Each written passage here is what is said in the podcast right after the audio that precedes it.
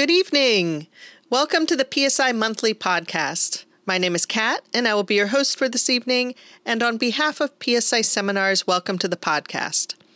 PSI has been offering personal growth seminars around the world for over 45 years, and each month on these trainings, we explore tools and techniques from the PSI Basic course as a free resource for you in your ongoing personal growth and self improvement.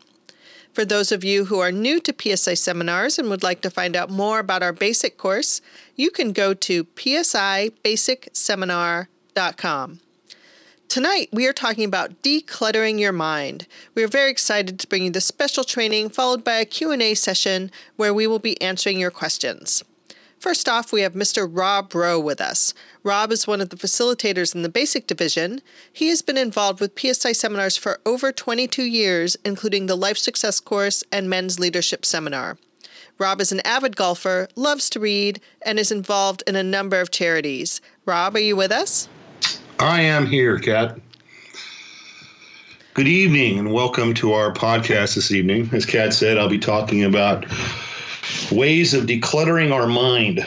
Sometimes our mind gets all in a clutter, and so to use the more common verbiage, we're going to Marie Kondo our minds. And so we're going to look up there and find out what sparks joy and hold on to that and let go of things that don't spark a lot of joy. Some things that get clutterful in our heads tends to be we worry a lot about stuff, but we call it reflecting or thinking about things. Clutter can take the form of neg- negative thoughts or thoughts that we deem negative. Um, we hold on to them, we worry about them. Uh, things that are outside of our control, um, incidents that are happening around the world that we don't have a lot of control over, but these have a tendency of dominating our thoughts and they get all caught up inside of ourselves. Um, sometimes we hold on to a lot of emotions or negative experiences or experiences that don't serve us. We think about them over and over and over again, and we create some sort of movie in our head that clutters up what we want to do. Uh, sometimes we get ourselves so cluttered that we start create, creating a lot of resentment toward things that don't need to have a lot of resentment on. Our past hurts, or we feel like we're angry about things, or a certain sadness keeps coming over and over again. And so we live a habit. We get into a habitual pattern of uh, thinking about stuff that doesn't serve us. Tony Robbins once said that uh, he doesn't believe a lot of the uh, stuff that we find ourselves addicted to, like uh, alcohol or drugs, is the real culprit. He goes, What seems to be the real issue in America is that we tend to be addicted to our problems. We like to think about and talk to other people about problems. We get together and discuss, discuss the pro- problems. And in discussing our problems over and over, we solidify those habitual patterns in our brain and they become clutter that we follow without even realizing we're following it. A lot of times, clutter takes the form of external distractions, where things distract us and get us off course, get us out of the out of the routine of what we want to deal with. And so, with the constant sensory input that we have going around our world nowadays, it's pretty easy to get distracted. It's pretty easy to not realize that we're all caught up uh, in the cell phone.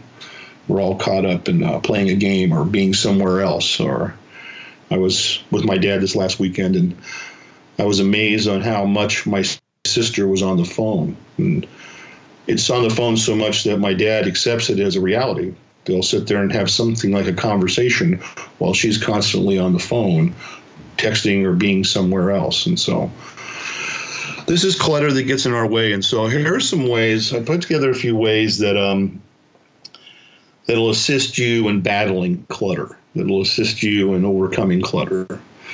One of the first things that I personally do is I start accepting what is. Acceptance is a hard process in that it's not something that we do so much that we so much so that we um, well, let's say we let go of or we surrender to. Accepting that this is the way my life is or this is the way the world is doesn't mean this is the way it's always going to be. It just means this is the way that it is right now. See, in our advanced classes, we talk about transformation. It's our second class, uh, life success course. And it's a transform- transformative class because it deals with uh, change and it's a transformational process. And this process starts off with a thing called acceptance. And it's a, we're accepting the resistance that we're experiencing within us. And so, to accept anything around you, you have to give up what you think you already know. You think your life is supposed to be a certain way, or you think that the light is supposed to be green, or you think that Walmart is supposed to be open, but it's not. And so, in accepting what's in your life, first and foremost, it relieves you of the need to hold on to a lot of clutter. It relieves you of the need to have to go through these reruns in your mind about how you're going to be late or what's going to happen if this were to take place or what's going to take happen when that happens. And so just accepting what's in front of you right now, that is the first big step, I believe, when it comes to decluttering your mind.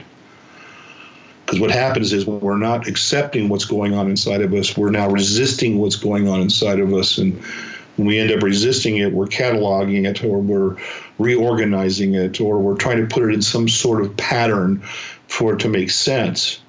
And uh, when we accept what it is, we let go of that need and we just are experiencing being in here and being in the now versus trying to categorize the here and the now and try to make it sense based on our past experiences or based on our future expectations. And so, acceptance. Acceptance is big, and allow yourself just to accept what is. Another thing that I have worked off a lot in the last few years, especially, is the second thing I want to talk about is allow yourself to release what I refer to as guilt and certain fears. Guilt is not really an emotion, but we feel like it's an emotion. We take it on as an Guilt is when you've uh, violated some command, and so you're guilty of speeding or you're uh, guilty of um, breaking the law, and so you had a law that you've broken. But we've embodied it. We've now made it an experience. It's a feeling that we put on ourselves all the time. Um, I should be a different way. Uh, and so the first way to release guilt, especially, is allow yourself to let go of the shoulds your life shouldn't be different. You shouldn't be rich. You shouldn't be this. You shouldn't be that. You are what you are. So part of the acceptance process comes up once again. And so stop shooting on yourself and start reflecting and noticing that you do. I did not realize how much I did when I started working with this. I do a lot of shoulds. Uh, I should be in a different place right now. I should be having more boxes packed. Uh, without even realizing it, we do a lot of shoulds, and that puts on an expectation quality that we don't need in ourselves. Other thing is start noticing about your thought processes. One of the things that Einstein said was that the most challenging thought process, or the most challenging vibration to hold on to, is this vibration of being excited about what you have, or this vibration about um, gratitude. Gratitude is a very challenging vibration to hold on to. And so allow yourself to start looking at your world and notice what you're grateful for. Actually, look at your world and make some positive affirmations about what's happening around you. Um, this has been my big practice in this year, and I actually found out they have an app for it. They have an app for gratitude, 365 days of gratitude. Um, and it's really kind of fun because it does keep me in remembrance of it throughout the day. Uh, it always starts off with a nice little quote, but it's been my huge challenge to be grateful for what my world is about. Um, one of the things my mom bestowed upon me was she, she was rather uh, negative, and um, she processed everything in a, in a very you know vindictive or negative pattern. And uh, being a good son, I kind of picked up that pattern myself, and so breaking myself of that pattern has been a huge challenge. Even in 20 years of doing this work, I did not realize how valuable it was to let go and start being grateful for what's in my world. Grateful is a huge energy that you can start pulling together that will help you release a lot of guilt and a lot of fear around your life. Another thing is to focus on quality versus quantity. A lot of times we think we need to have a lot, and we don't really need to have a lot. We need to have a, uh, the quality is what you're after. See, it's the quality of the relationship versus the quantity of relationships. And so instead of texting other people while you're in relationship with someone in front of you, actually be with them. You create quality by you being engaged and being involved in things. And so Use focus on quality versus quantity. Quality is always best. And then ultimately, forgive yourself. to release a lot of guilt and fear, you got to learn how to forgive yourself. And I think we all know when we have forgiven, but we all have a challenge in forgiving. I think it's a challenging thing to do uh, because we have to give up some stuff. Uh, to give as we had to give as as before, as uh, Chuck Morrison always calls it, forgiveness is being able to give as before. In other words, operate as you did before the event took place. So somehow turning the event instead of a negative expectation or negative energy on it, you have to transform it into a positive. In other words, you're going to move it into a new light where it no longer brings guilt and anger, but now it brings wisdom. You know that you have have conquered something because it now brings you wisdom when you reflect on it versus anger or despair or fear. And so practice forgiving, practice forgiving. Um, major part of that we talk about in the basic is you got to switch your focus. Um, start start uh, instead of blaming others, start trying to understand yourself. Instead of focusing outside and saying what's bad happening out here, start looking at yourself and why am I operating this particular way. And when you start understanding how you're operating, then you can actually begin to forgive yourself and to accept yourself and let that go. And then finally, ultimately, is like to release guilt and fear, you got to create a completely different relationship with fear. One of the things I've learned when I was working with Psi 7 a lot is that I read a lot about fear and did a lot of research on fear, and I, I realized fear, rather than being a stop sign in our life, because a lot of us have gotten to the place where it's become a stop sign. Fear is no longer a stop sign for me. It's actually it's a it's the racehorse that you jump on top of it's the retro rockets that you use to power the engine. Fear is the energy. Leaders use fear. They integrate fear into their decisions. Matter of fact, many leaders won't make a decision until fear is present because it amps them up, it amps you up, it amps me up into certain levels. And I'll remind you, when you were a small child, if it wasn't scary, it really wasn't worth your time. And so fear is important. So create a different relationship with fear. Don't let it stop you. So that's releasing guilt and fear. Another thing about decluttering your mind is let go of control. Control is our is our way of trying to be in charge or trying to be over over over something or trying to have the upper hand in a scenario. See, control is a survival emotion. There's five or six of them that tend to get in our way. And so control is a survival emotion. And when you choose to be in control, what you're allowing to to, to, to no longer experience, you're allowing yourself to no longer experience, is this thing called passion and empathy. Seeing in control, what happens is now you don't have to deal with reality the way it is. Now you're trying to control it and make it the way you want it to be, therefore eradicating passion and empathy. And so if you notice there's no passion and empathy in your life, it's because you're trying to be in control of many things. The hair on our head is there to remind us daily that we're not in control. And so allow yourself to accept once again and let go of the need to be in control. Suspects under the need to be in control are things like being right. You always got to be right about what you're doing. Uh, you got to look good in what you're doing. These are also survival energies. So you got to be comfortable um, in what you're doing, or you want people to like you in what you're doing. These things rob you of wonder and discovery. See, when you try to be right, you rob yourself of wonder and discovery. And when you try to look good, you rob yourself of character developments. See, it's doing something where we don't look good to other people that we actually develop our character because we got to make sense of what just happened and why we did what we just did. And so we understand the layers and the complexities of what it is to be you or be a human being. And so rather than trying to look good exter- externally, now you you allow yourself just to be yourself. And being yourself, you're, you're a complex, integrated being. You have much going on inside of you.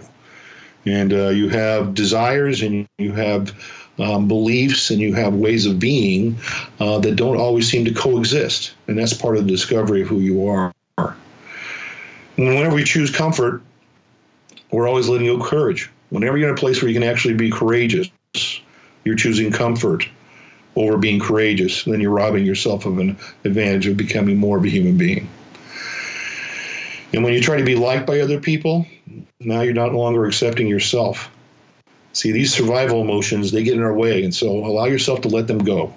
Do not worry about being in, control or being right or being liked or being comfortable all the time or looking good, but allow yourself to grow as a human being.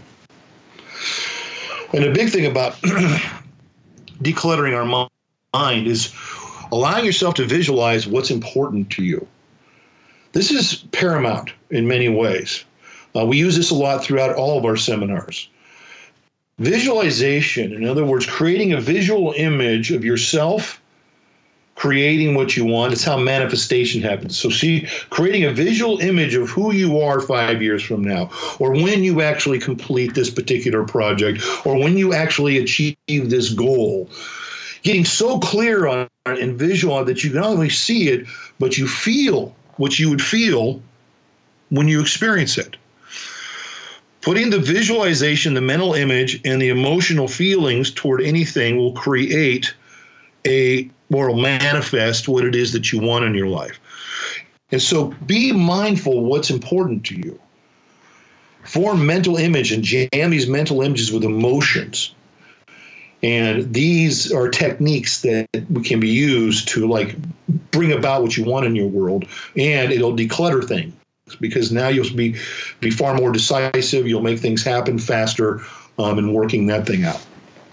Another thing that I do with it, my personal uh, visualizations, is that I do uh, I meditate on a daily basis. I do meditate anywhere from I don't know 40 minutes to an hour or so, and I always finish off my meditations with vivid visualizations on how I will be or who I will become and bringing the emotion to that of how I will feel once I become that.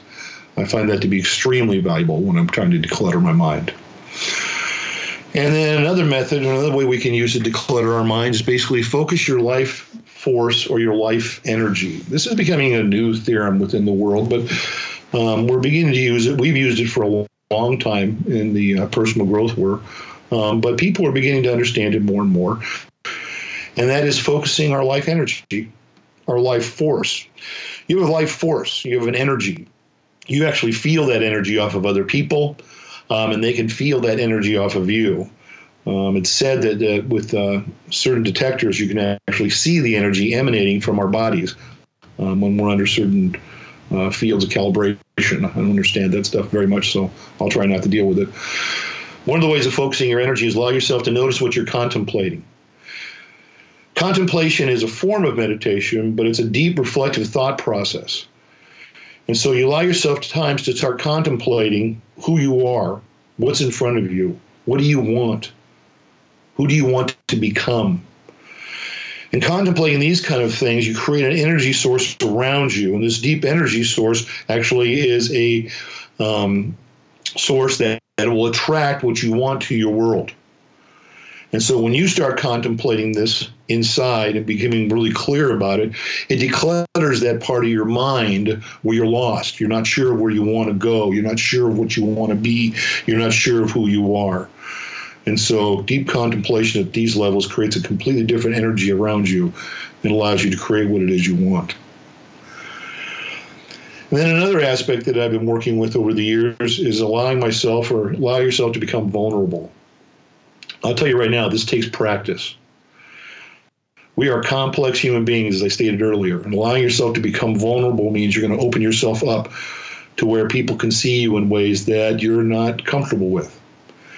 Um, you're afraid of not looking good with.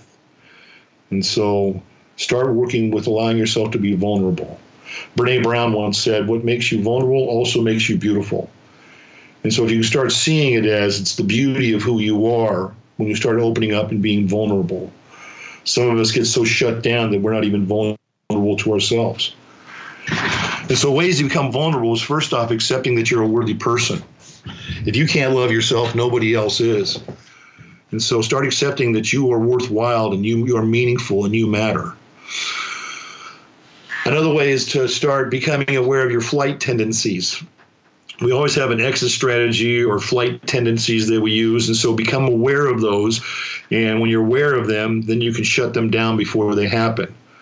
Because what happens is when you have a chance of becoming vulnerable there's this little flight tendency or this this this tendency of you just say no no no no shut it down shut it down shut it down. Well, once you become more aware of that, then you can start shutting that down, which will allow yourself to become vulnerable around people around you. Um, allow yourself to acknowledge that you're enough. I think a lot of times we let ourselves get overwhelmed with what's happening around us. And uh, we don't realize, no, it's happening around you because you can handle it. It would not be happening if you could not handle it. Your body creates what you need. And so, whatever difficulty is happening around you, it's happening around you because you are able to handle it and it's going to give you a message. It's going to make you a wiser human being because of it. And so, you acknowledging and realizing that you can handle this, you can handle the things that are around you because you're enough, that's going to give you a big step up when, when you become when you're allowing yourself to become vulnerable and open. Share your experiences. In all of our seminars, we have people sharing, sharing, sharing. We're always sharing what's going on inside of us. We had to say it out loud for us to actually experience it in a, in a powerful way. And so sharing it with others empowers you and empowers them as well. Um, it's not only amazing for them, but it allows you to get it out and see it in a different way, which allows you to experience it in a different way. And so know that in the very act of becoming vulnerable, you allow yourself to become invulnerable. It's a weird paradox, but what happens is that in becoming vulnerable, now the things that you thought were going to bother you no longer will bother you because you become open and decluttered about them.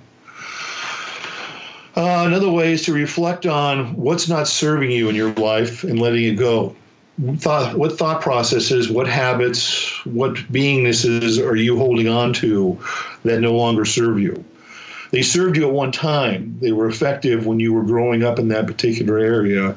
Um, but identification of those and letting them go uh, because they no longer spark joy, as Ms. Kondo says, no longer sparks joy inside of you.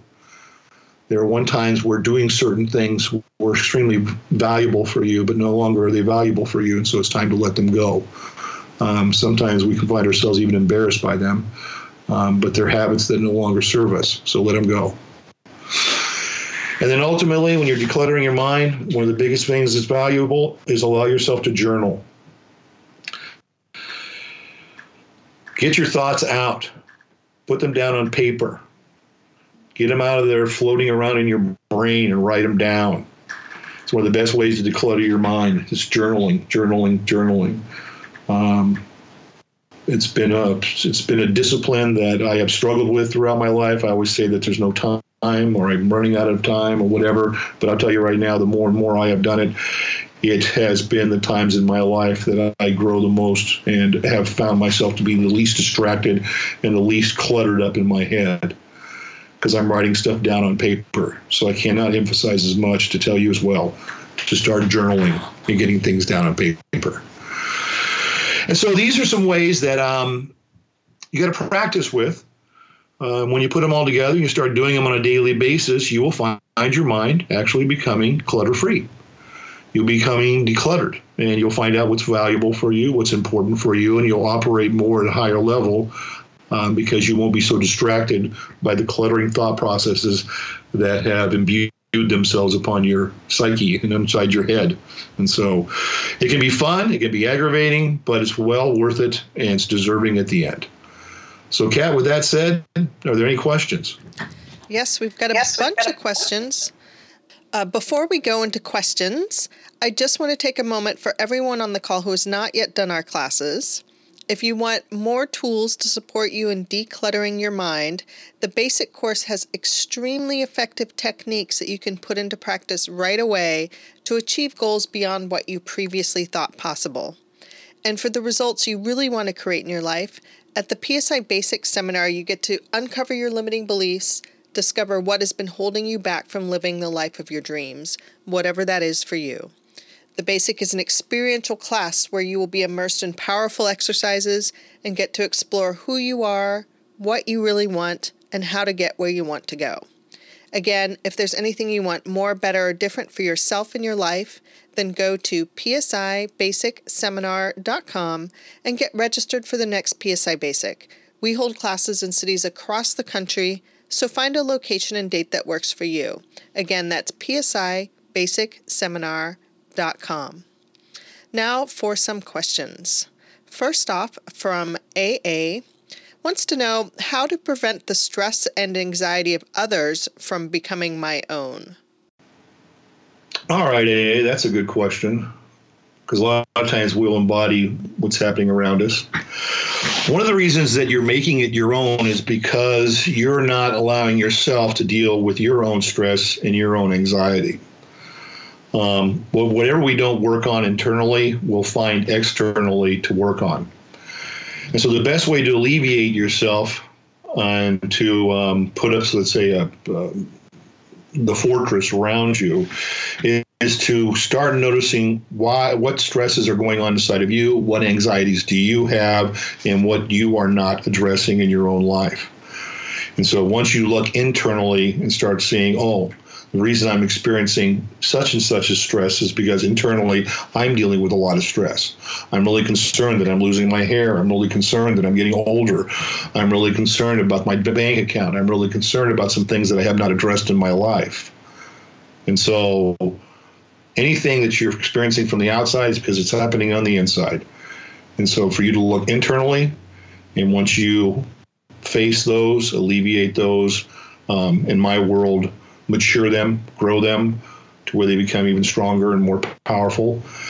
Because stress is just a misused energy. That's all it is. And so what you're doing is you're um, allowing yourself to worry about something that you have little control over. So once you, the way you mature it simply is to realize that you can handle everything and you can handle what's going on in your world. You're more than enough and uh, you've handled everything that's gotten you here this far. And so to trust yourself and in trusting yourself, now the stress no longer is stressful. So yeah, just know that whatever you're experiencing externally is actually happening internally. Look inside, alleviate it there, and you will no longer experience it from the outside. Kat, next question. Yes, next from TD Focus. Fear is my primary block. I have the skills. What is the best motivator to take action? Fear is your primary block. You're already taking actions based on that fear, and that's trying to be protective and taking care of yourself. And so you're living once again in a survival emotion. Um, and I know it's a difficult one to get over. I know because I've personally, it's been my struggle my whole life. Uh, I have gotten to the habit of um, fearing an outcome versus being excited about an outcome and not realizing how much of a detriment that's been to me. And so, even in a mental way, I can understand its detriment and its, its lack of luster in my world, but it's still very challenging to transform into something that's better. You know, in your heart, you got to love it. You got to love what you want, and that's the best way to create action in it. Doing what you want to versus doing what you have to. This is a big energy shift for all of us that we must do. And so you got to look at okay, what am I afraid of? What's really at the base of it? What's going to happen? What am I afraid of? Because my thing is, I'm always afraid of what I'm going to look like, or afraid of what people will think of me, or afraid that I'm not enough, these kind of things. And so, identifying what I'm truly afraid of, and then once again, affirmations, allowing yourself to see that no, that's not true. It's not true that I'm not enough. It's not true that I can't handle this. It's not true. And then creating a new relationship with that fear to where you're able to use it to step over and into what you want versus letting it stopping what you want. Uh, there's a lot of neat little acrostics for fear, but fear is your friend. It can't energize you, and as I said earlier, it's one of the things that it's a it's a retro rock in a lot of leaders' lives. And so, allowing yourself to stay aware of what it is you really want to create with your world. This is what I've had to do in my world. Who do I really want to become? Do I want to become a man of fear who's motivated by what he's afraid of, or do I want to become a man of love whose vision is drawn forward because of what he wants? And so ultimately, those two fight up in my head quite often. And sometimes fear wins, but most of the time, love is winning, and I'm becoming a better man because of it. So, I'm not sure if that helps exactly. It's more of a theoretical kind of concept with that one, but um, with the kids, I'll tell you what we simply do is we tell them to turn their have tos into want tos. And so one of the best ways to create action is to look at what you think you have to do and look at why you want to do it and focus on why you want to do it versus on why you have to do it. Once it becomes a want to, then you get really excited and then you can make it happen. In the adult world, I always say make love because you have to, make love because you want to. Which one's more fun? Creating things into want tos will always create a desire to get it done and make it happen. And that starts off with your thinking. All of our classes is designed off that. To think is to create. And so, what are you thinking about it? And now create a different thought about it so you can want to do it. I hope that helps. Kat, next question. Next from RS How do I get my mind to stop racing and overthinking? Overthinking is a fear base. Once again, it's a survival base instinct. Um, we're trying to be in control of something. Um, and we're afraid, afraid of actually taking action. Uh, one of the techniques that I've used and it's been helpful also for decluttering my mind is making decisions. Uh, in one of our classes, we talk about a thing called an analytic an analyst or a way they see the world, and I would fall into that category. And that happens to do a lot with overthinking and trying to be right and try, afraid of being wrong, things like that. So, what I've used personally is just make a decision. Once I make a decision, then I got to make another decision. And then I can make another decision. And so I fall in love with making the decisions and moving forward based off of that. Um, and that helps out a lot. Second thing is get some support. Um, get someone who will support you and stop overthinking. My wife, she's great support because she doesn't overthink.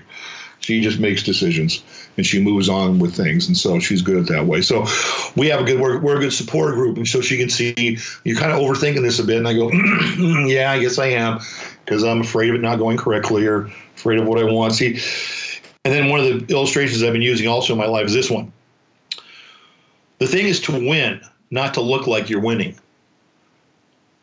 Playing not to lose, being afraid, operating from that way, and not making a decision.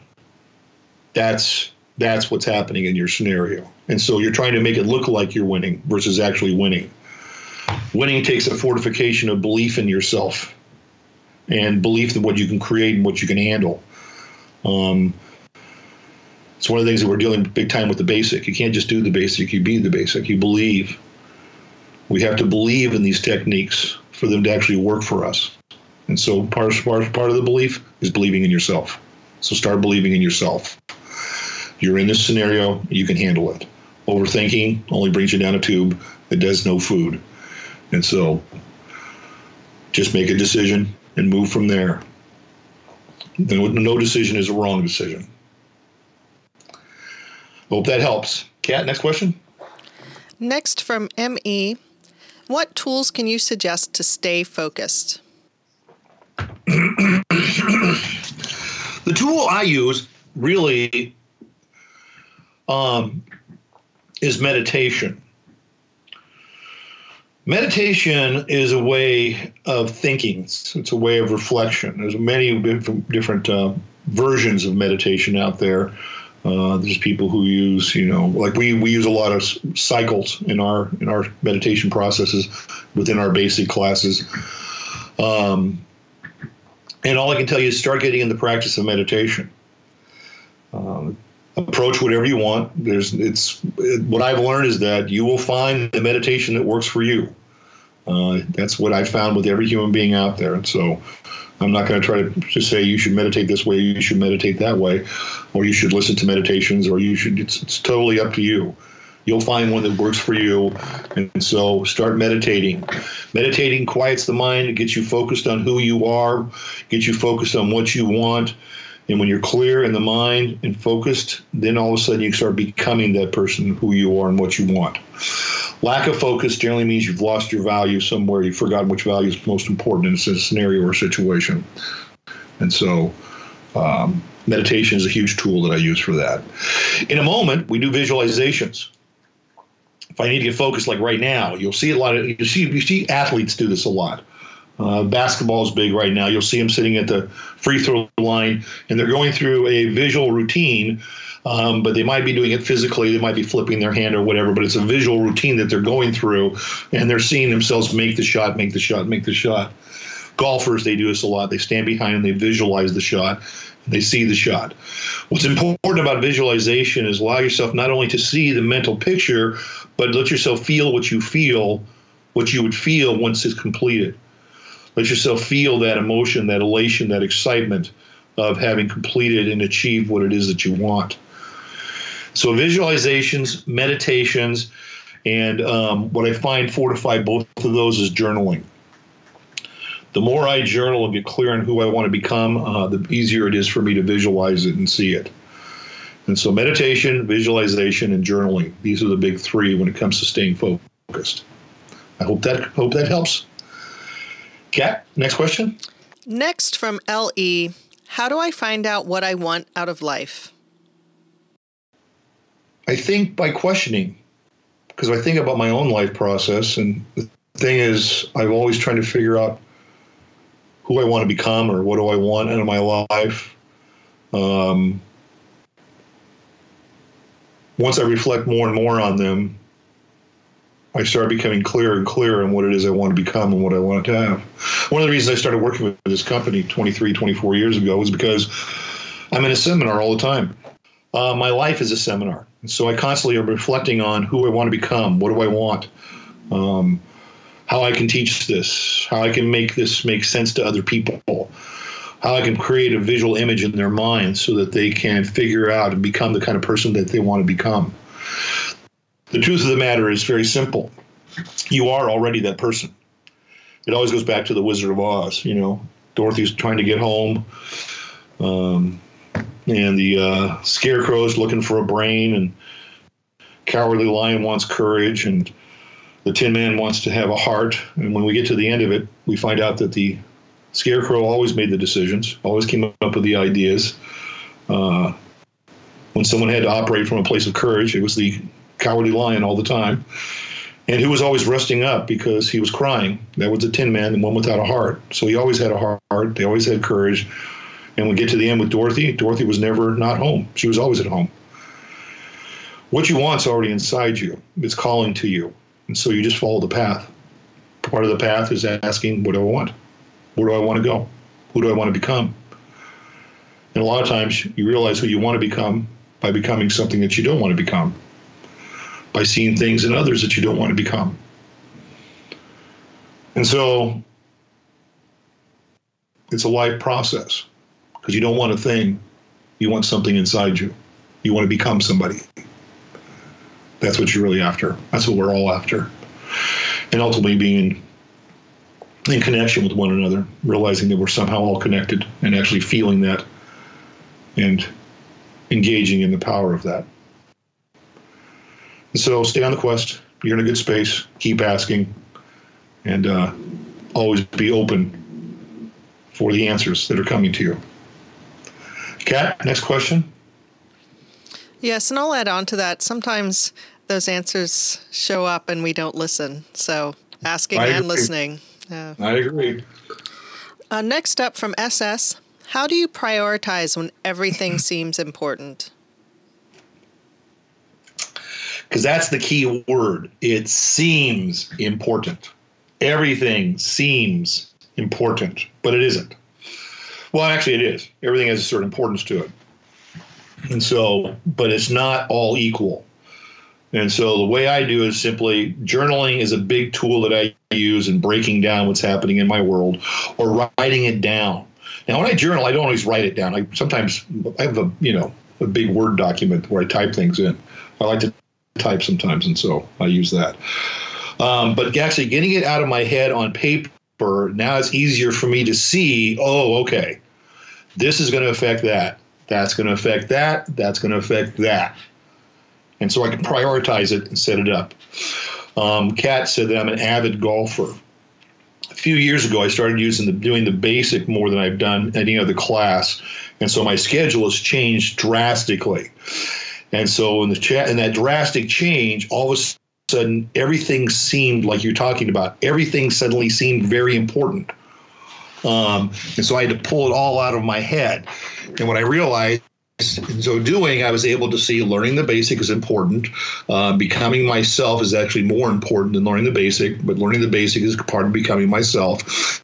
And then I was able to prioritize that. And then what happened was golf fell down to the very bottom of the list because what I realized was more important in golf is my relationship with my wife.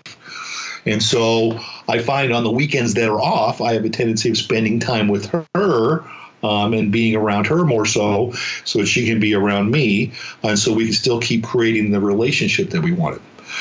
So getting it out of my head on paper, I was able to see what was most important and frustrating sometimes, but sometimes it's very liberating. I don't play golf half as much as I used to. Still read, but don't play golf half as much as I used to. Um, because I realized that was not a high priority. The exercise factor is important, and being around other people is important but it wasn't as important as nurturing the relationship that I have been in for 15 years and I want to be in for the rest of my life. So get them on a paper. Also, another thing I find kind of good is that talk to someone else about it. Share your list because what you think is important sometimes you can, you can't see it. Someone will look at you go, no, no, no, no, you, you got to do that. You love that. Why would you let that out?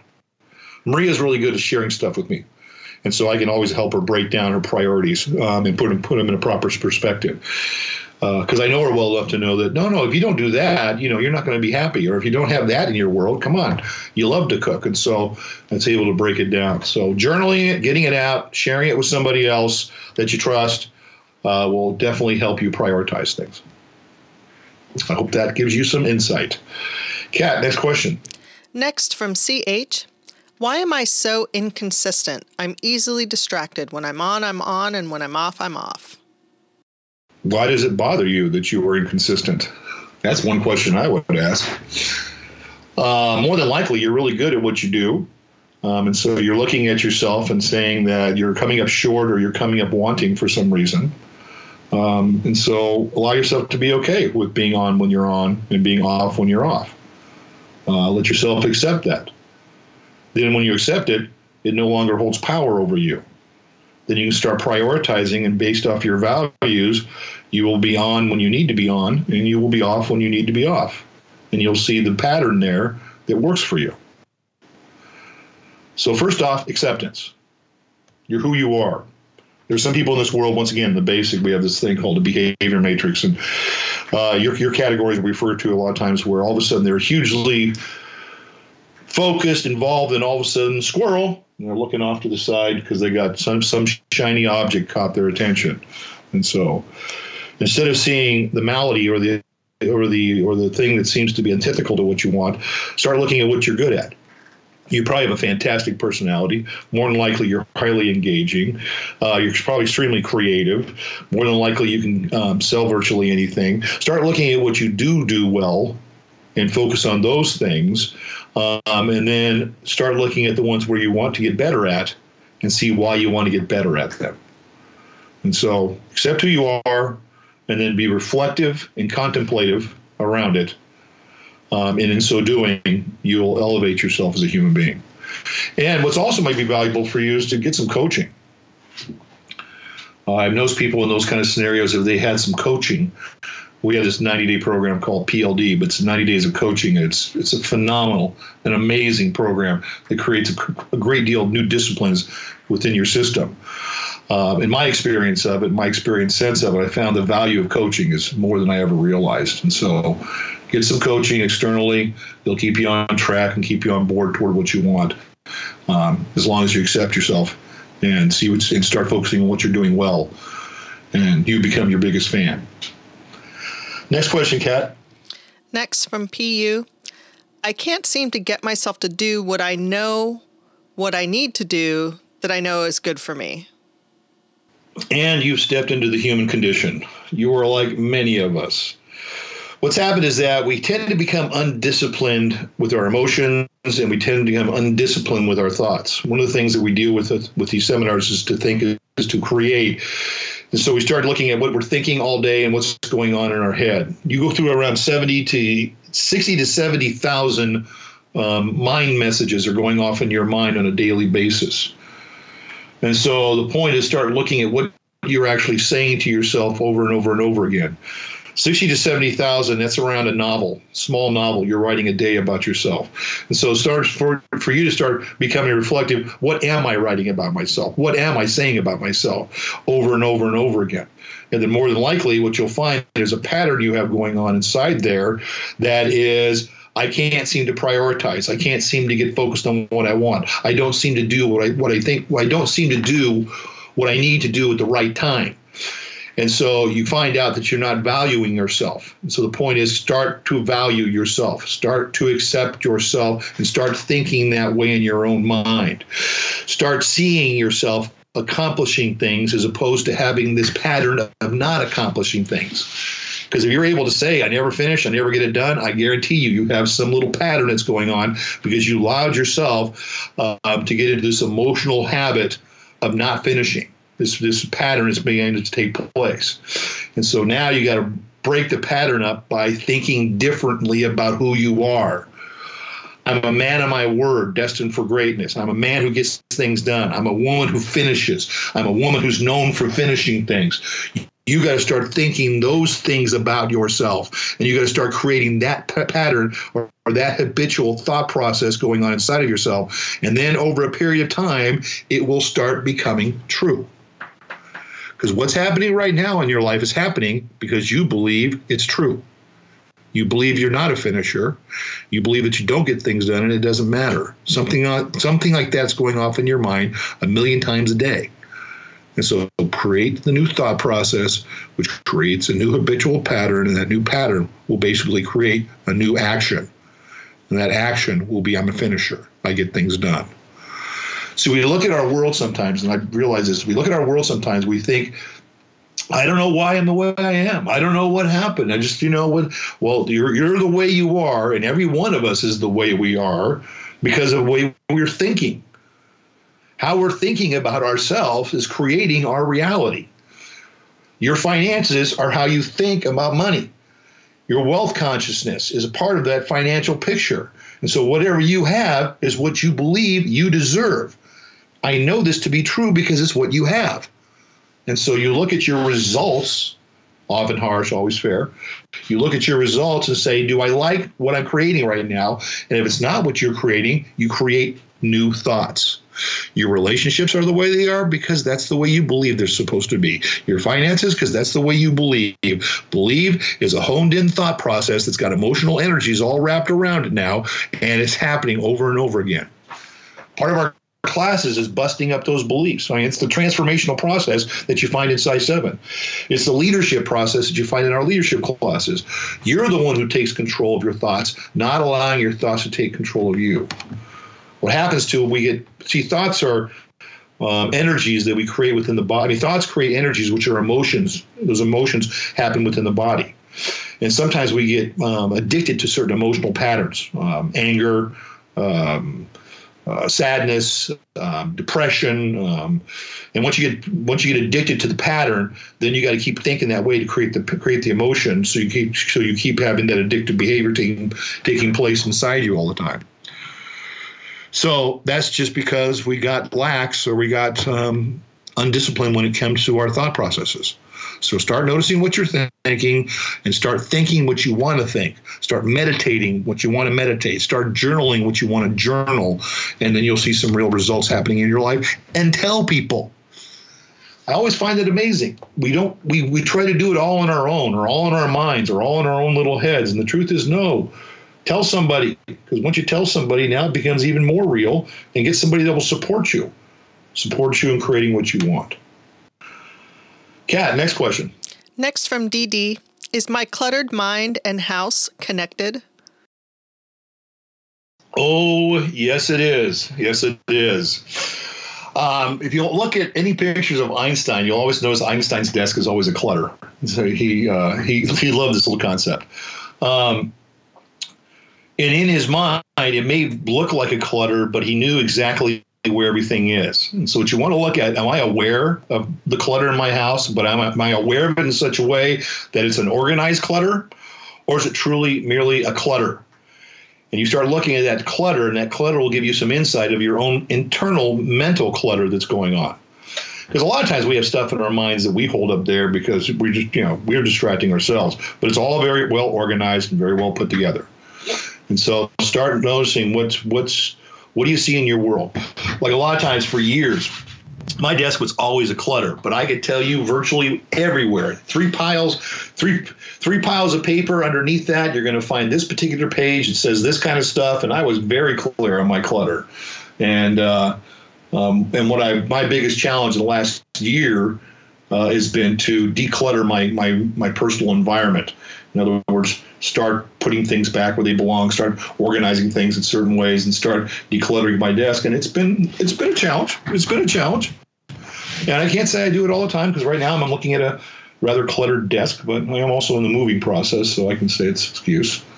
But yeah, what you see outside is also happening inside, but actually get what's really happening on the outside. Because a lot of times we'll say, what's a clutter? That means I'm a mess. No, no. Sometimes it means that you're highly intelligent and really uh, chaotically organized, um, which is a skill set.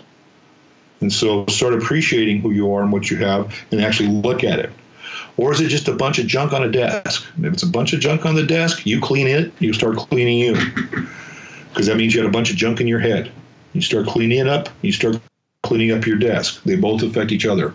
Sometimes we do things externally to find it happening internally, and sometimes we have to do things internally to find it happening externally. But you start cleaning one or the other up, it will affect the other. Kat, next question. Next from CB When I'm feeling overwhelmed, I know that is blocking me from my goals. How do I better manage my mental state so I don't get stuck? You got to ask yourself why are you creating overwhelmness? Everything in your life is always the same. It's our way of seeing it that makes it overwhelming. And so ask you, what's the need to be overwhelmed right now? What am I checking out of? What am I trying to become distracted around? what's actually going on in me because you're creating overwhelm. We always, but that's that's our that's our job. That's what we do.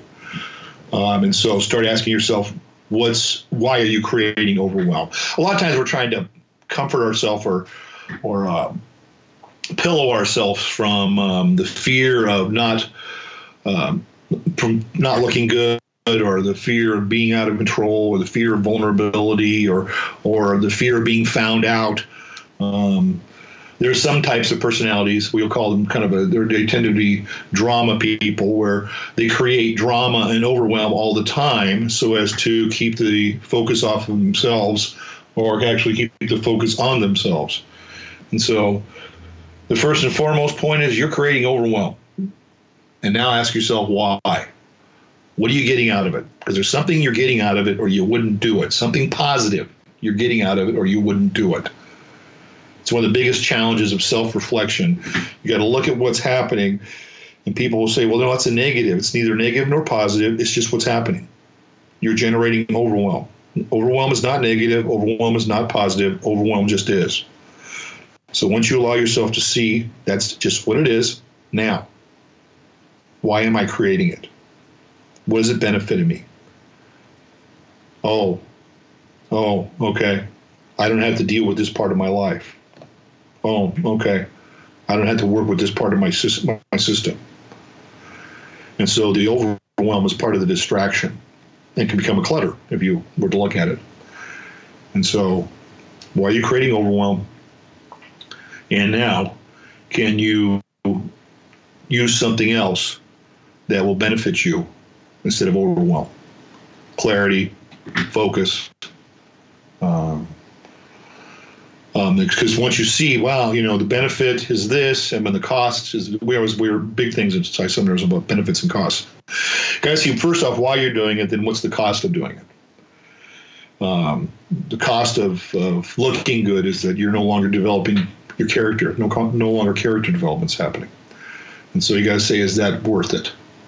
No, I want to become a human being. I want to realize my complexities. I want to understand who I am. I want to authenticate, utilizing a, a Jungian term. Um, and so uh, it's distracting or it's stopping me from doing that. And so it's no longer, I don't, it's not worth the benefit I'm getting out of it. And so now you'll make a choice in your mind. And from that choice, you'll transform into a different person. So it's a moving process like that. Ask yourself why, what's the benefit, what's the cost, and how can you replace it? Kat, next question. Yeah, certainly all of our classes focus on um, greater self awareness. And for all of our listeners who have not yet done our classes, I was hoping before we wrap up the call, you could take just a couple of minutes to share about uh, the series of classes that PSI offers and what's different than other seminars out there. Well, let's see. We have uh, three main classes that we offer. We have the thing called uh, the Basic Seminar. The Basic Seminar uh, is they're all experiential learnings. I'll tell you that right now. Um, experiential learnings means you do something to discover something. You do some action, you perform some action to discover something, uh, to find out something about yourself. And so you're not just theorizing it or reading it from a book. That's what makes us much different than a lot of other companies is that we do a lot of experiential learning. And a lot of other companies, they have a tendency of doing, give you a lot of great information and give you a lot of background reasons why and um, a lot of stuff like that. Uh, or we'll try to move you from the outside in, we go from the inside out. So experiential learning. The basis is awareness, is awareness seminar. It's three days. Um, and then we have a guest event at the end, so it's a four day overall, but it's three days. And those three days, you're taking part in tools and techniques and, and um, happenings or, or exercises to where you're coming little ahas about yourself. You're discovering things about how you're operating as a human being. Um, you're seeing things from a different perspective than you've see, ever seen it before. And so it's a lot of, oh my gosh, oh my gosh, oh my gosh. And some of those oh my goshes, when you take a risk, actually turn into changes or alterations that you can make in your real life in real time right then.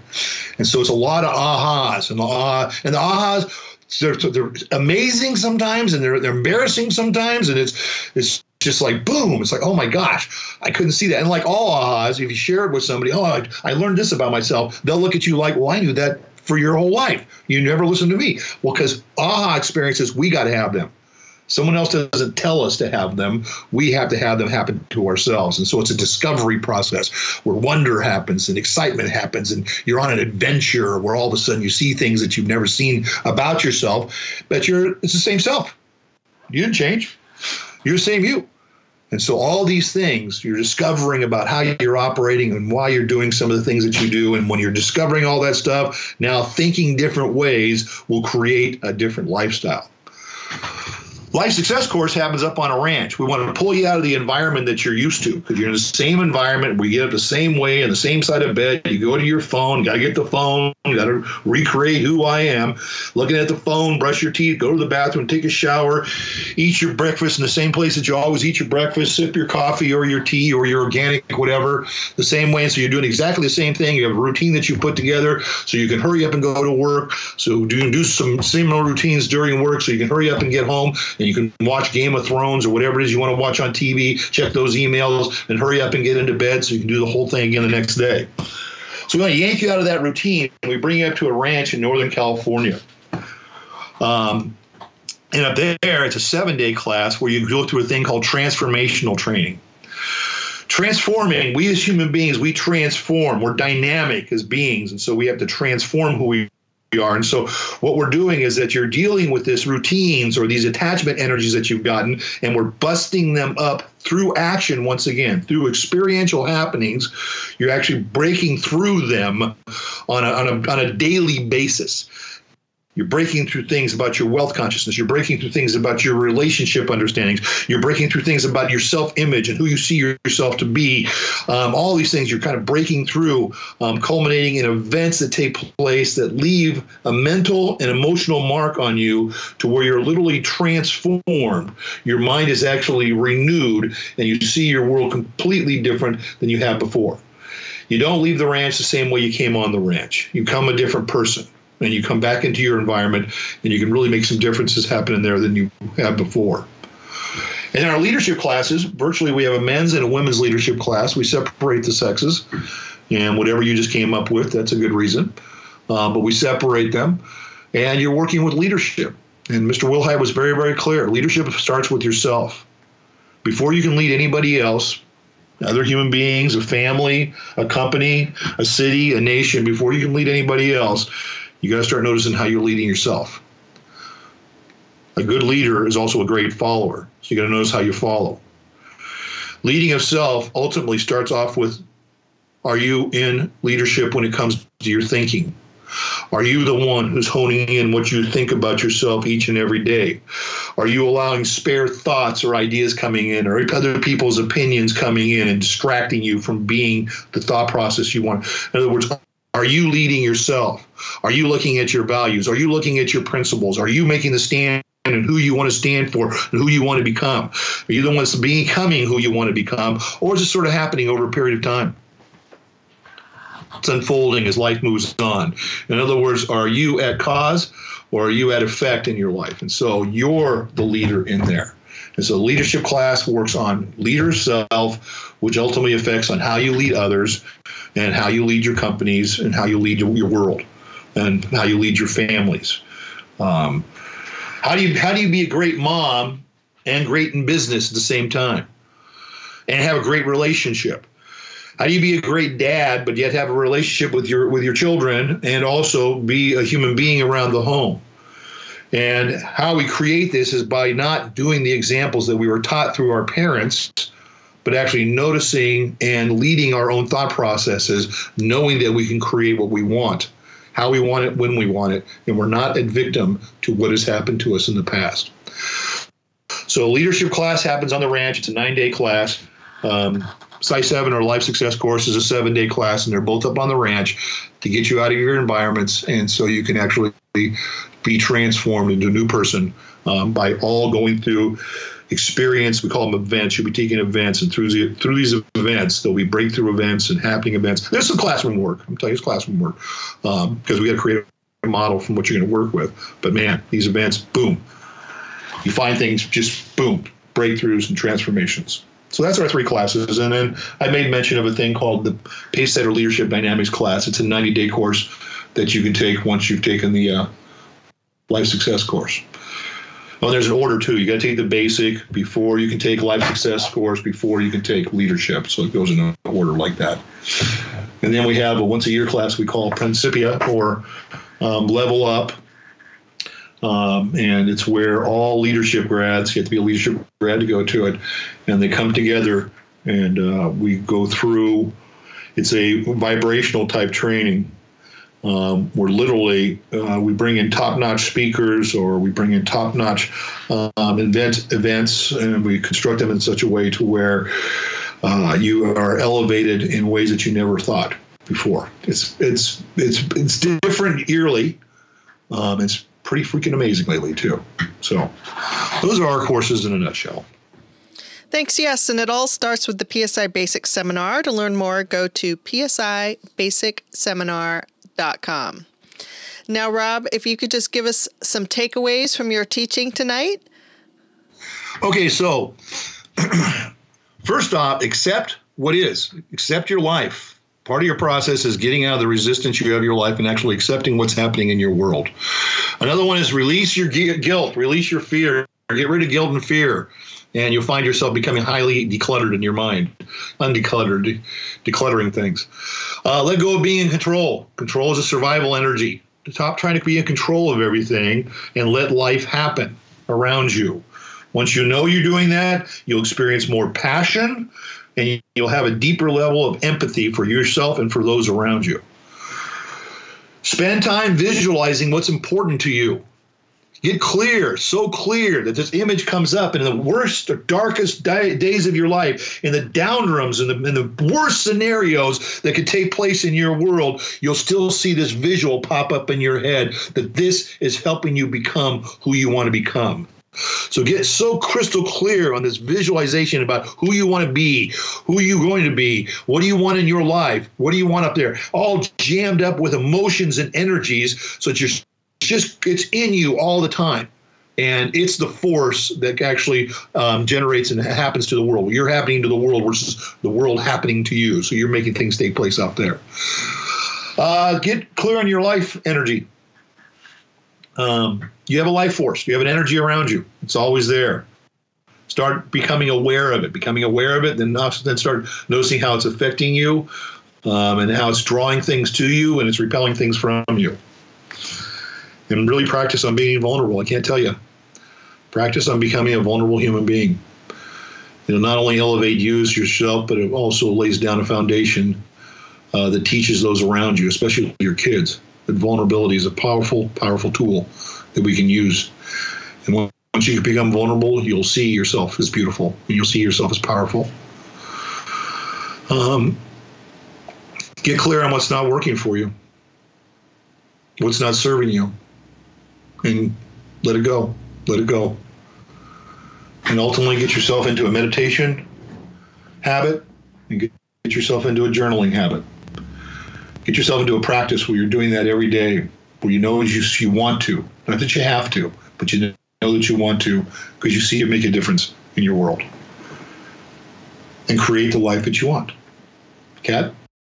Great. What a timely topic. Those are some amazing takeaways. Thank you so much, Rob, for sharing your teaching with us tonight.